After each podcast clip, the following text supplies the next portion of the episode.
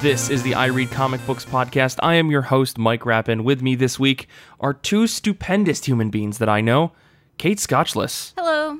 and Kate Lamphere. Hi. It's the Kate and Kate special. This is a once in a very long time kind of opportunity for you listeners out there. This is going to be a fantastic episode. I can already feel it in my bones, or I should say in my jellies, because who didn't love Detective Pikachu? I know I did.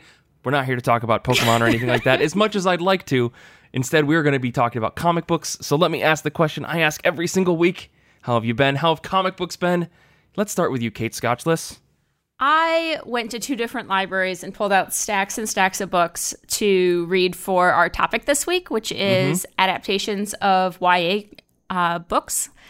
And so that has been most of my comics reading this week, but I also checked out Afar number one. I actually did the $1 image number one issue when I went to Free Comic Book Day. It was one of the things I picked up at my shop because, you know, it's always good to support your shop when they're giving you free stuff Oh, yeah. and the cover was pretty and when i opened it to a random page it was a nice drawing of whales and so who wouldn't want that in their life mm-hmm. this is the series by Leila Del Duca and Kit Seaton.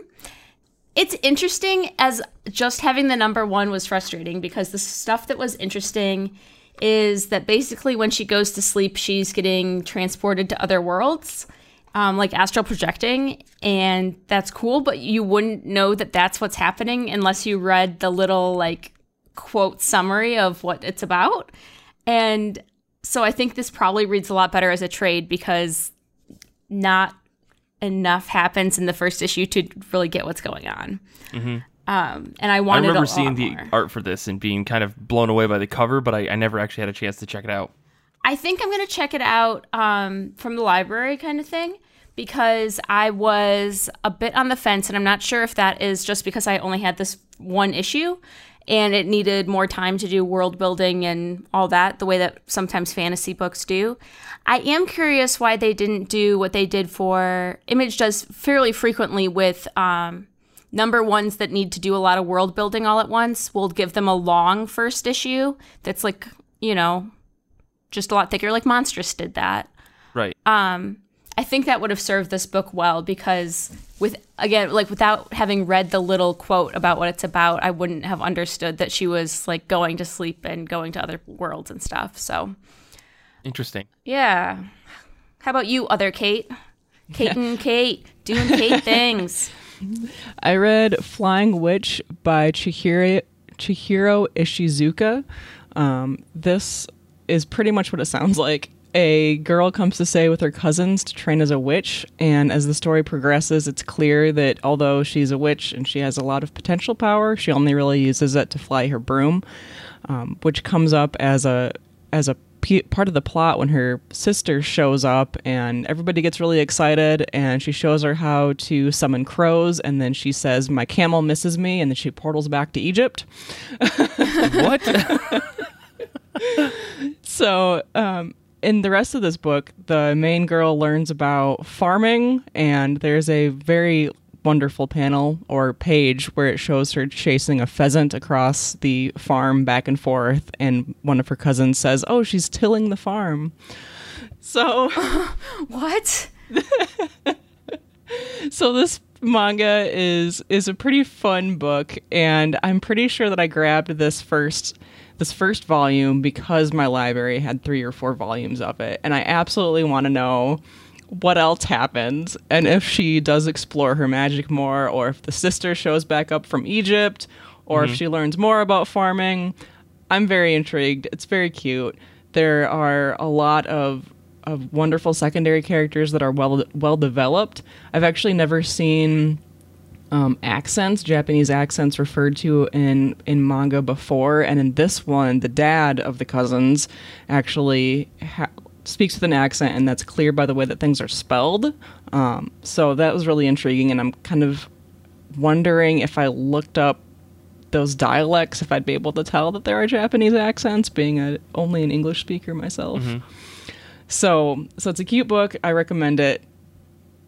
It's very delightful. Yeah, Mike, it looks what- it, look, it looks like kind of a I, I Wikipedia the the name of this because I'd never heard of it before. It looks like a kind of like a slice of life comic that also involves like learning about magic. Is, would you say that's an apt description? Yes. Yep. Okay. Yeah.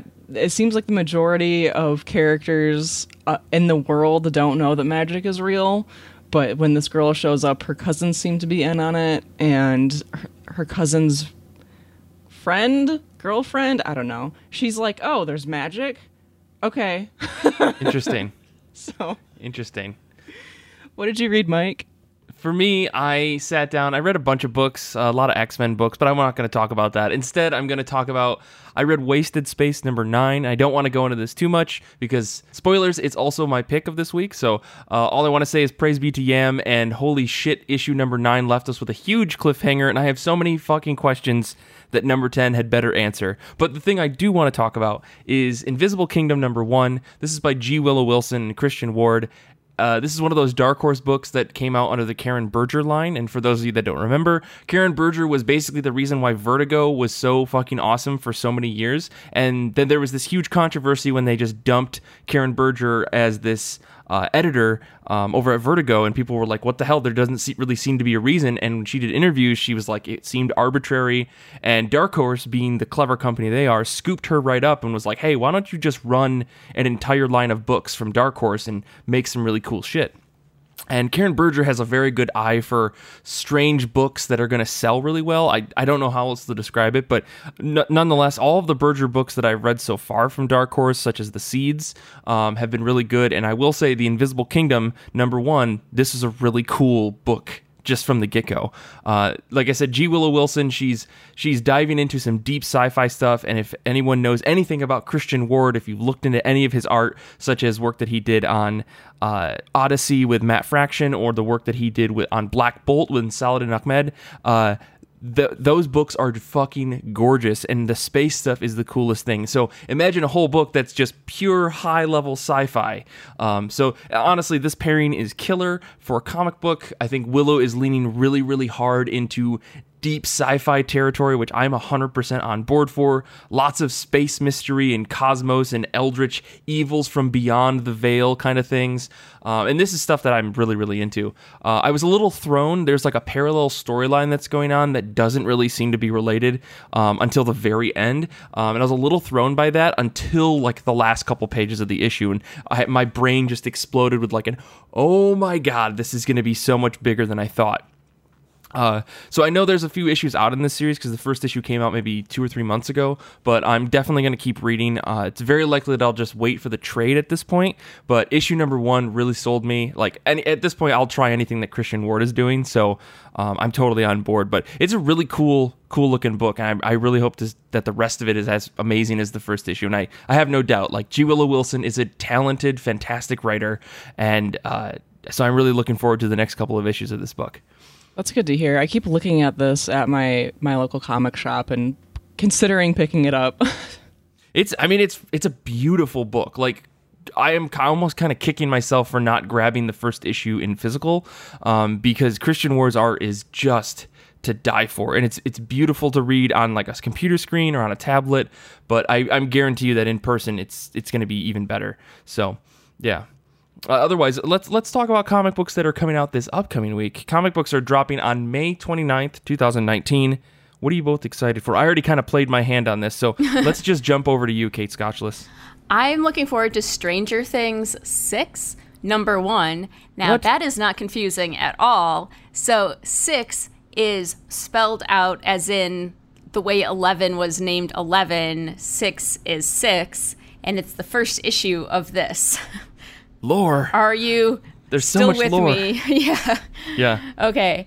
Um, this is the first uh, like prequel comic series to come out. Um, it's written by Jody Houser with art by Ed Edgar Salazar and Marissa Louise.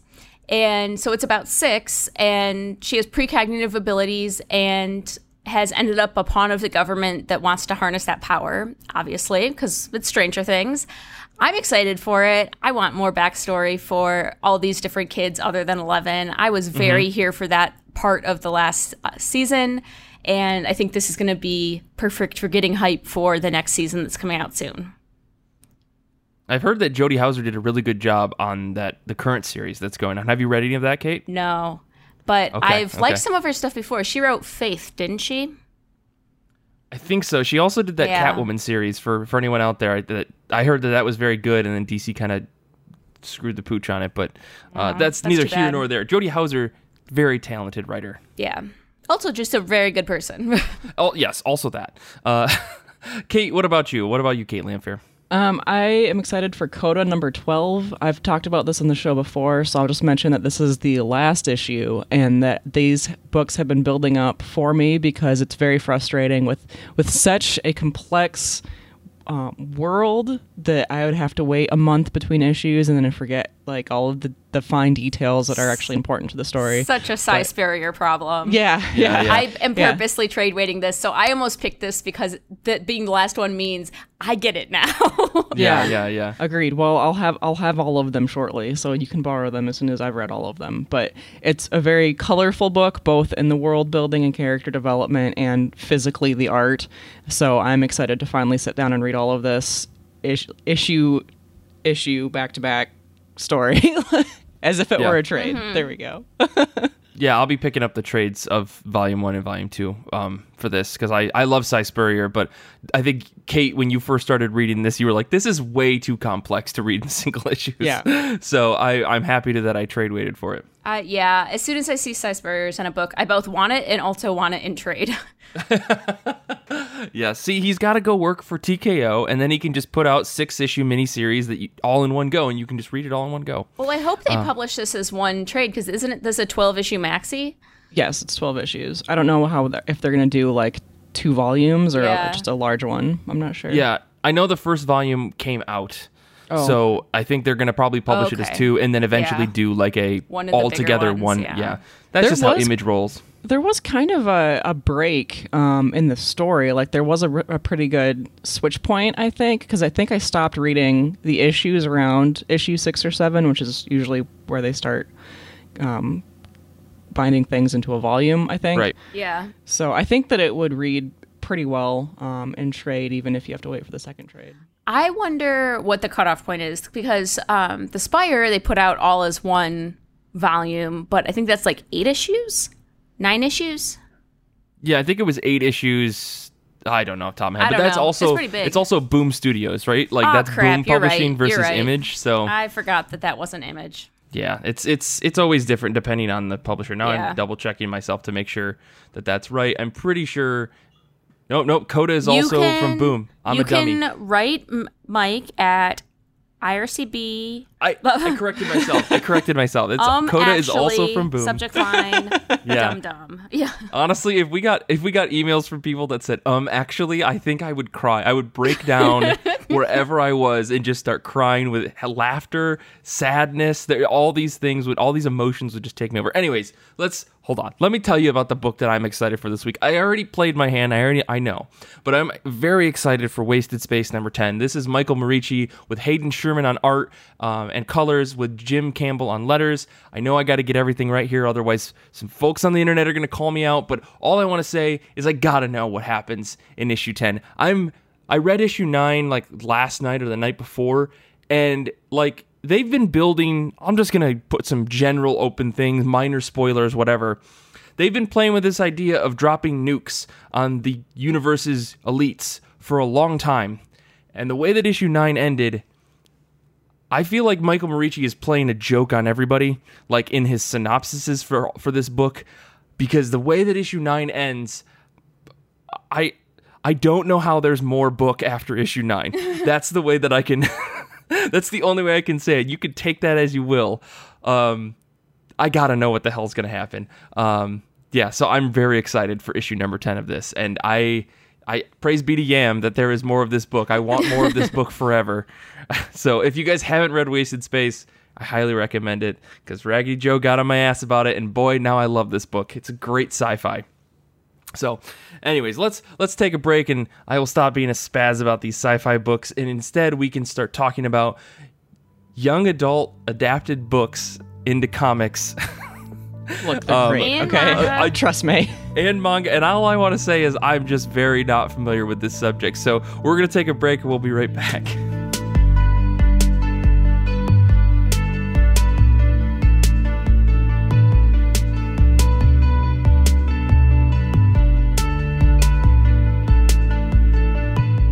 For our show this week, we are talking about something that quite honestly scares me to death young adult books adapted to comics and manga.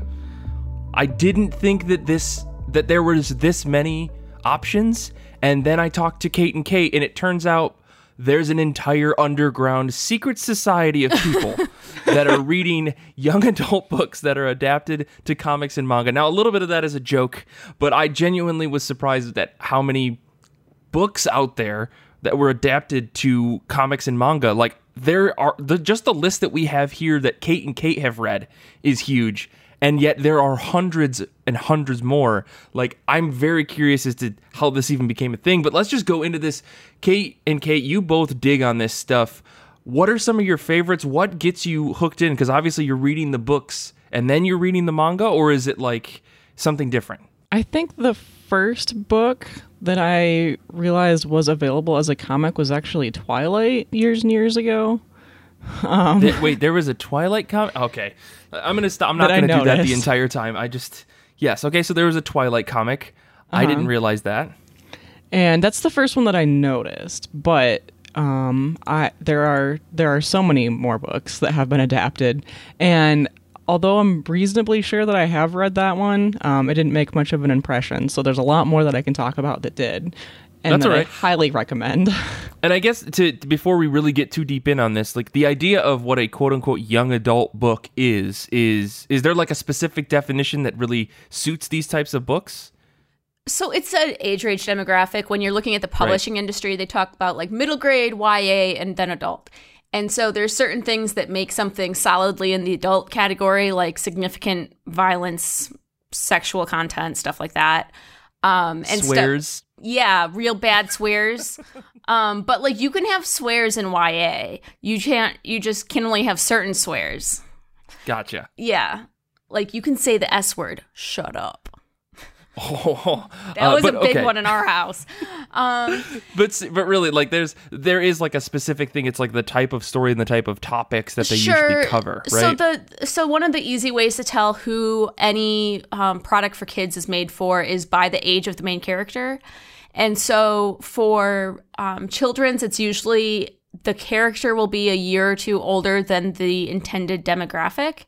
So, like, if you're writing a book for a nine or nine or ten year old, your character might be eleven because kids always want to be bigger. The next Harry biggest kid Potter. is yep, exactly. Gotcha. So that's an easy go to way of figuring out who they're aiming for. Also, the vocabulary level, um, stuff like that. But I so I definitely have books on my list here that I'm talking about that are solidly um, middle grade fiction, but I'm counting it because they're all shelved together at my bookstore and library. Um, it's gotcha. just the it's just the not adult section of comics versus the oh no this is Watchmen and Deadpool comics over here in the dirty manga. Um, but chimichangas. All right. Um, sorry. So. I guess to, to go into this further now, I guess the the question here is, you know, so you guys have read a lot of these books that were already adapted. Like, what are some of the examples of of books that you were like, I need more of this. I want to see how this was interpreted as a comic or as a manga. So, for, as far as I can tell, now this might be this is very based on what is available to me when I walk into my local bookstore and my library. But as far as I can tell, if any property is a cash cow, like Twilight or Harry Potter or anything like that, it frequently, if it gets the movie treatment, it's frequently getting some graphic novel treatment too, because it's just yet another thing they can uh, milk out of it, you know? Right. So right. some of them are a lot better than others. And a lot of the ones on this list I didn't read until um, we decided to do this episode. And for me, it's more a curiosity, the same way I go see these movies if I've enjoyed the book, because I'm curious to see what they did with it. And I'm interested to hear what Kate's experience is, because it sounds like you have read some of these graphic novels before the books. And that's definitely not something that I've experienced before. And I am wondering if it makes them a lot better. Um, the only one that I didn't actually realize was a novel before I read the comic was The Amulet of Samarkand by John- Jonathan Stroud, which I actually found out wasn't such a good book a, series. Yeah, I, I didn't realize that it was a prose novel until I talked to you about how much I, I enjoyed this comic that I picked up at the library, and you were like, "Wait, like the books?" yeah, guys, the, for the general public, um, just so you know what a good friend I am, I gave books one and three of this to Xander, and he can cherish them forever. Not book two. I'm not that good of a friend to give him the f- complete trilogy, but I did give him one and three. Um, but I haven't read the the novel of this yet. Oh, but Xander I did has really. it. You can borrow it. okay, okay, that's good to know. Um, I will I will steal it for you and then give it back to you. yeah, I'm doing that moving thing where you realize how many books you own, and then you give that burden to your friends. yep, it's a good strategy. Yeah. Um, but I did really enjoy the Amulet of Samarkand. Um, the it was really colorful, like I mean, in the way of young adult Right. graphic novels. Not all of them, it it, turns out, but yeah. Yeah, weirdly. Um, but it was a really well paced story about. I think it was about a, a guy, a kid that ends up with this amulet that has a bunch of magical properties in it, and then he has some kind of. Isn't it a? Uh, He summons a Gargoyle? Jin, but then the Jin um, used to be super powerful, and so he's real cocky and stuff. But in current era, he's not very powerful at all, and they're up to hijinks and theft and stuff. It's like the best kind of kid fantasy YA where children are smarter than adults, and they're definitely doing crimes. sounds like Artemis Fowl, which I could also talk I about. I love the Artemis Fowl books. Uh, Right. Okay. So, I mean, without like jumping all over the place for different books, I mean, like, what was it?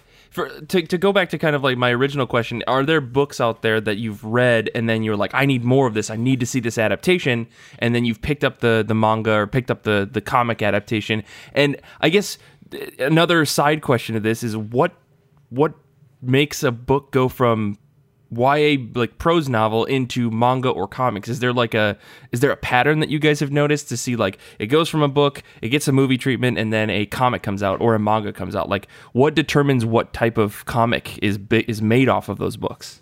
I've actually kind of noticed. I I don't notice the comics until the book has been out for a few years and like the enthusiasm has kind of died down. Yeah. So it seems like they release a comic when they want to try to kind of reinvigorate that same market, which Gotcha. is valid because I go and read them. yeah i would um i think part of that is just the time it takes to create them too because some of them have like legit art that takes time um, Right. like the percy jacksons and the olympians has a bunch of graphic novels for each book uh, adaptations They do? yeah the What? rick riordan book series Oh, and the goodness. art is it's tomas gaspar and the art is really good um oh sorry that's the color work the color work is really good the art is also good but the colors like are what make you pu- pull it out of the gra- um, library but the disney hyperion owns them and have just been cranking them out and that's one of the ones that works really well because it's such an action fo- focused series that it lends itself to comics the problem is that they drew Annabeth totally wrong. Just completely, that is not what Annabeth looks like. And that is a key problem for me anytime I go to these after already having read the book because you see someone else's visualization of a character and they're just never correct. yeah. Right. I, it's I had this problem with the with the Dresden Files, but Yep. that's just that's a whole other thing. Yep. That that series has its own set of problems on top of characters not looking right. Uh, but it's still that not not necessarily YA either. But um, my my my experience with this is very very limited. I mean, I I'll be completely honest here. Like up until last night, like I, I was like, oh shit, I should probably read some of this stuff rather than just show up to the show with nothing to add.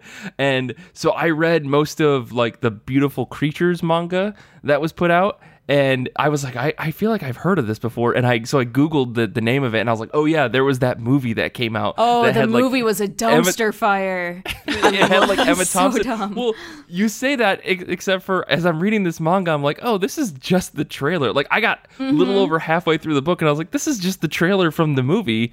Is this what the book is like? Is it No. whatever? And I, I posted in the chat, and it seems like the series is very different. According to Kate and Tia, you both were just like, no, th- this book is totally different um, than the manga. So I'm curious, like how do you guys feel about when you know you read a book and you love a series and then you read the comic book or the graphic novel and the story itself not just the art or the depictions of the characters but the story itself is like drastically different in order to maybe appeal to a quote unquote different market who's consuming these So the reason it's different isn't that the actual plot points are different. It's different because that series is um the books are all very from the internal point of view of the narrator, right? So it's lots and lots of inner dialogue, inner thoughts, and you don't get Yeah. like any of that hardly in the manga or movie because that's really hard to do visually, right? Unless you made it like the wordiest comic ever with just tons and tons of um, thought boxes. Right. But it also is so weird as a manga because there um, he has a connection that I don't want to spoil with the um, female lead character, but it is confusing to depict visually this power they share that makes sense in a way that it was very easy in the books because you're just describing it, right? And Yeah. so the books are very atmospheric and all very um you're in this teenage boy's head as he's both you know being a teenage boy and also trying to figure out and solve this mystery um with magical realism and all that stuff. right So I think It's- that's where it's so different versus something like um oh what are the James Dashner book series called the it's like Maze Runner and Scorch Trials and Yeah, books yeah. like that and books like the Percy Jackson books are all just action stuff so it's very easy visually versus books that have a lot more going on in characters' heads. gotcha That might have been part of what I had problems with the Golden Compass adaptation. Yeah. My biggest problem with that ap- adaptation was the way that they drew the main character's face. like the art, the art was much different than the majority of the the YA adaptations that we've seen, where it's kind of a, a modern, um, kind of bubbly art style. I want to say. Um, and this one was a lot of line work. Um, it had really natural colors, which I, I actually didn't mind, except when it came to faces. Um, some of the faces were just really difficult to look at. Like like Lyra, the main character's face, was kind of like weirdly bulbous, and her eyes were way too fall up, far apart. Oh, she's supposed to en- be so sweet and cute. Yeah, and the entire story was focused on her, so you saw her and you know multiple panels in a page. So but I remember the novels also being a whole lot of her her inner thoughts Right. and her figuring out the mystery of what is dust and like what's going on, like who's her parents and how does that matter to her and Yep. um, you lose a lot of that that nuance when you only have um, a visual medium where you can't really involve a whole lot of the character's um, interior monologue.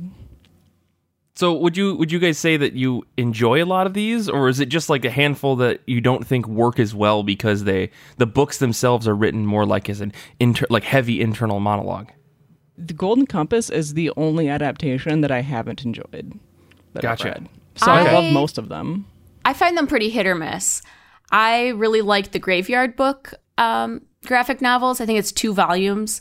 Uh, it seems like Neil Gaiman books tend to be turned into comics for obvious reasons. There's one of Coraline too, but I didn't like the Coraline one. Um, that one, all the art is done by P. Craig Russell instead of Graveyard Book. He only does some of it, but the art in Coraline like in my mind that book is so dark and atmospheric and like creepy like dark in the shadowy way like visually dark and the comic is not it is bright and light colors and it is definitely creepy but in a totally different way and i also am used to having the coraline um depiction from remember that animated movie Yeah, that they did of yeah. it. And so having yet another totally different look from not what I visioned when I was doing reading the book and not what the movie like I don't know. That one just didn't click as well for me because of all that. But the big thing was the color um just seems so off tonally to me for the the book.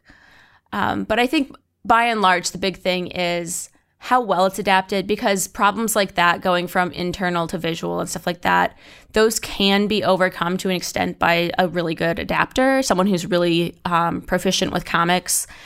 And obviously, some people are just better at it than others. Um, And then the more action focused ones that are just they just lend themselves a lot better to comics. So I really Yeah. like the Sea of Monsters. Of the ones I checked out and read part of um, to talk about them, I think that's the one that I'm going to make sure I finish before returning it to the library. And I'm not confident that I read this book. Like, I definitely remember some of these plot points, but it might just have been my sister telling me.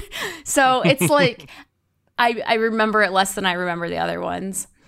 Gotcha. I'm curious, Kate, if you checked out A Wrinkle in Time's graphic novel. I haven't. I didn't know that it existed until I saw it in the notes. It's weird. It's the only one. So it's a very cartoonish, stylized um, line work with all of the colors are black, white, and blue.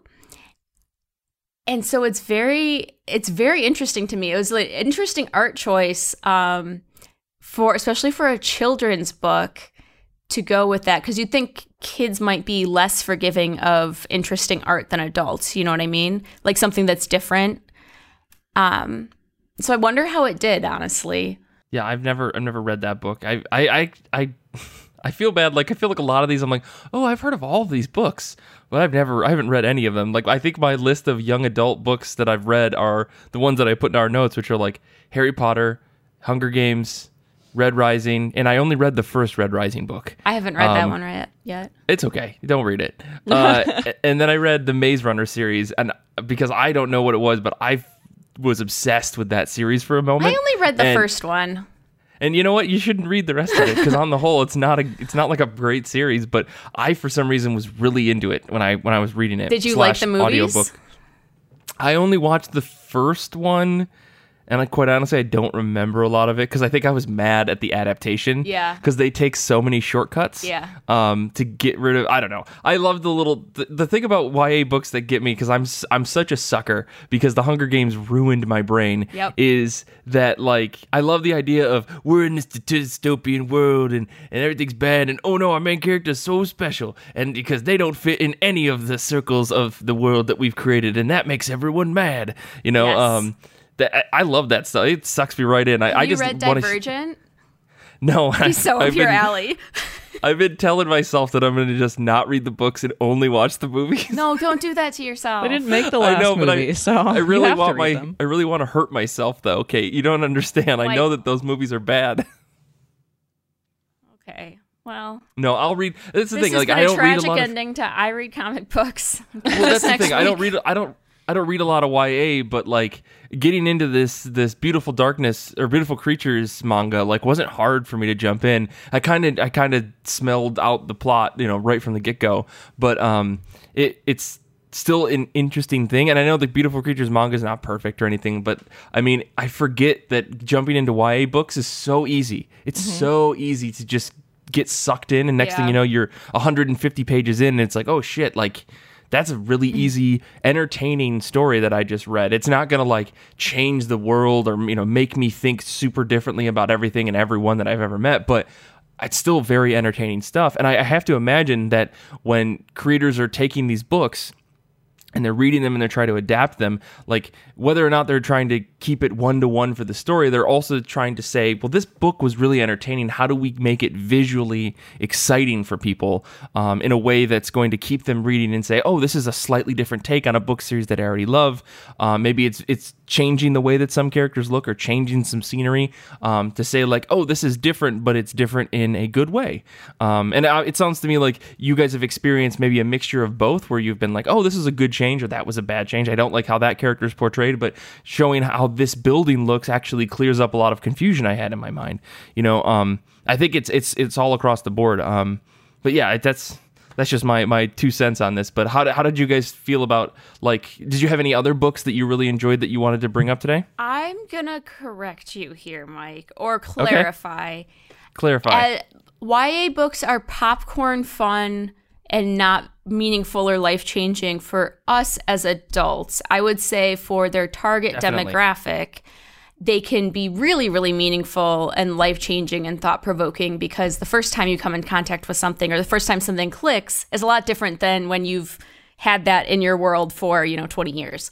So I would say some of these are actually pretty profound um, stories. Like A Wrinkle in Time is a really big deal about this girl who um, is dealing with the family stuff, but is really, really intelligent, and it's okay to be intelligent, and that is actually say it helps her save the world. And so many stories of these about are about like finding yourself, but also your own power and your own voice.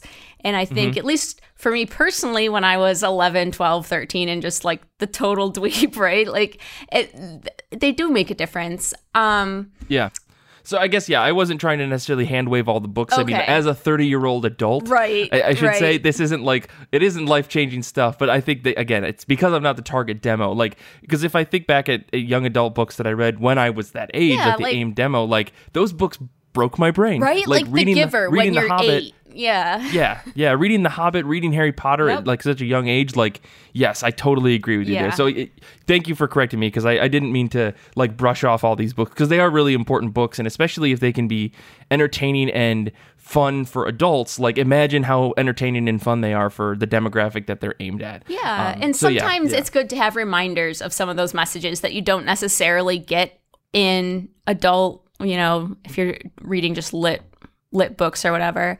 Yeah. Um, I personally am curious to hear Kate's take on the Infernal Devices manga stuff because I saw that when I was at the bookstore yesterday and like was laughing. so I have never read those books though. So Kate, take it away. So I really enjoyed the prose novels even more um, so back up a little bit. This is by Cassandra Clare. She also did the Mortal Instruments, City of Bones, etc. That is currently, um, well, actually the sh- the show just wrapped up. The show Shadowhunters. So she is a very um, popular author. She's got a lot of world building. Um, backstory that kind of ties all of her books together. And the um, Infernal Devices is kind of her I almost want to say it's like a prequel series to the City of Bones series. It's all about a kind of Victorian setting where there's also steampunk, there's clockwork creatures, um, and then it introduces the whole angels and demons and magic world that you see in more of her books. I loved this YA series as as prose novels. I thought that it was really um, kind of heartfelt. It introduced this this world really well there was a lot of kind of this is the the society that they exist in and the reasons why it's outdated, I guess, yeah. kind of sexist, um, um, and how how these characters were going to help change that. Um, and the comic book adaptation, I was I was very thrilled to see that this was adapted because it hasn't gotten a movie adaptation. So I wanted to see what they were going to do with it to see if it was going to bring in um, more more audience, a bigger audience for these books. Um, except that I don't think they did a terribly good job, unfortunately. Um, I feel like I mean it, it's not bad. I feel like if I just picked this up off the shelf without having read the prose books, I would have liked it. I might have read the second volume.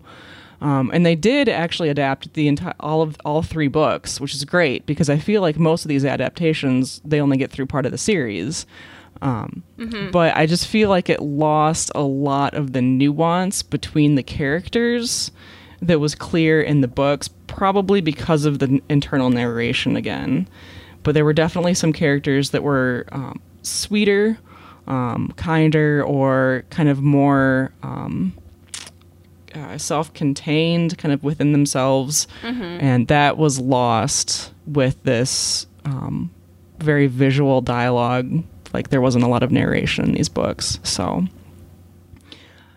if you like the if you like the novels, I mean, I would still read the the manga, but I haven't read the novels. I do have the first one I found at a used place for like 25 cents. So I I have it and I keep meaning to read it, but uh as as I think we mentioned, maybe maybe it was before we started recording, but I was talking about how I'm moving at the end of the summer and I have so many books, you guys. I calculated it out. I could not if I just read my books that I own that I have not read and physical. We're not counting ebooks at this point.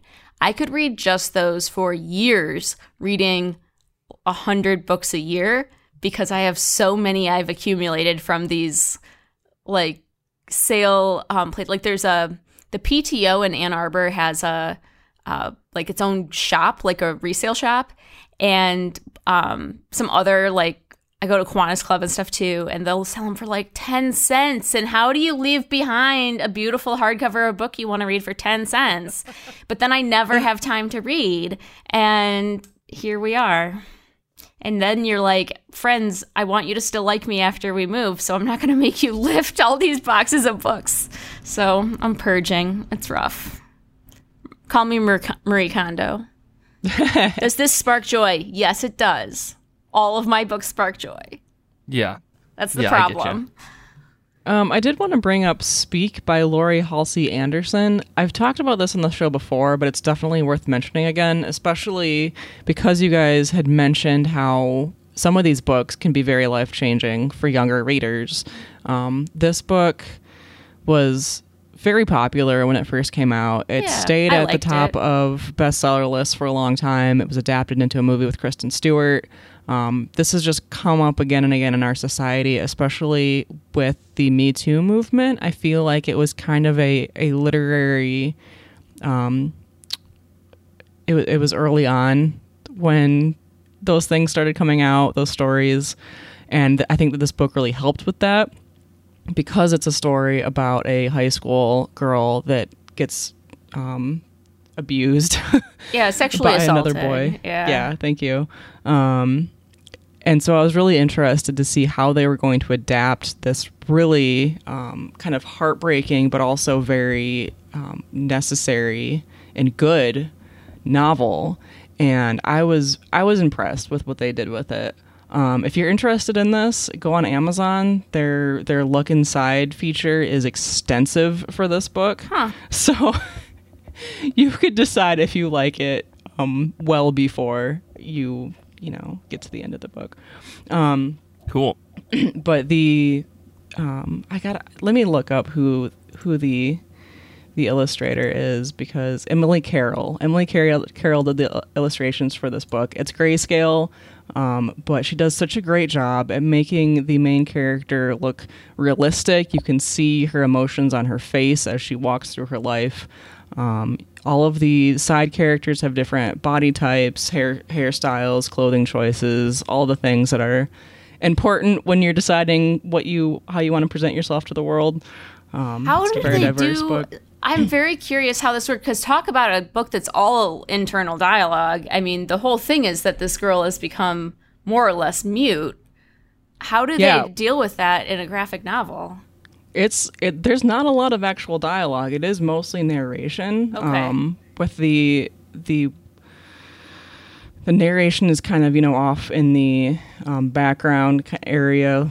There's no dialogue boxes or anything, um, and it's kind of got this handwritten look to the font.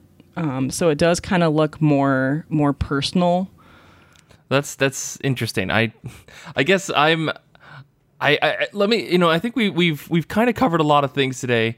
Um, I'm wondering maybe we have some final thoughts about young adult adapted manga and comics. Uh, maybe you guys can give like your top recommendation or two um, before we wrap up. I will say like I'm just I'm still waiting for my Harry Potter. I yeah, know, same. right? Comic book series. Like that's all that I want in my entire life yeah. is just hundreds and hundreds of Harry Potter comics. That's all that I, I can't believe. Like we've been talking about this, and it sounds like the standard practice is like cool. Really popular book becomes a movie, yep. gets a graphic novel treatment of some kind. Yeah, or both. Or manga.